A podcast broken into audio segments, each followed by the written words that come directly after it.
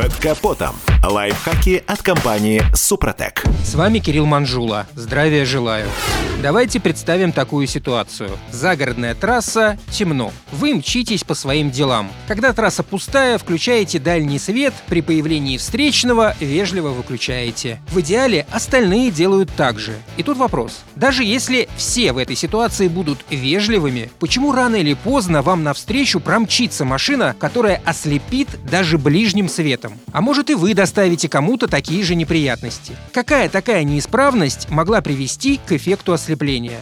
А ведь на самом деле нет никакой неисправности. Просто мы часто не разбираемся в собственном автомобиле и многие элементарные вещи игнорируем. Я сам такой. Вот в моем автомобиле, как, скорее всего, и в вашем, слева от руля есть такое маленькое колесо с цифрами от нуля до трех. Нет, я, конечно, знал, что это блок корректировки фар, но всегда был уверен, его трогать нельзя. Как выставили на ТО, так и оставь. Но оказывается, этим устройством просто необходимо уметь пользоваться.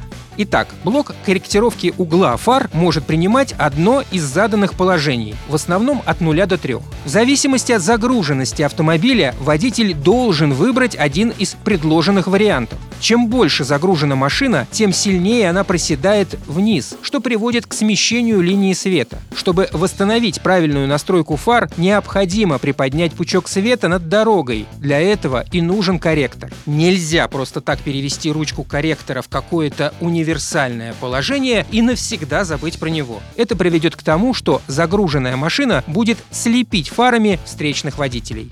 Допустим, вы собрались на дачу, погрузили в багажник все необходимые вещи, вся семья уселась и можно отправляться в путь, но не стоит спешить. При такой загрузке задняя часть машины опускается вниз, приподнимая верхнюю переднюю. Это приведет к ослеплению встречных водителей. Поэтому необходимо немного опустить фары. И для этого переключаем ручку корректора в положение 3. Соответственно, 0 — это минимальная загрузка, когда в салоне только один водитель и один пассажир на переднем кресле. Единицу надо выставить, если в машине путешествуют два человека с тяжелым багажом. А двойка соответствует средней загрузке машины, когда в салоне находится 5 человек, а багажник заполнен наполовину. Вот такая арифметика.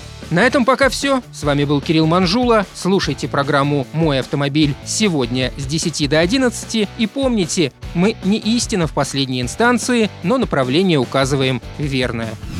Спонсор программы ООО «НПТК Супротек». Под капотом. Лайфхаки от компании «Супротек».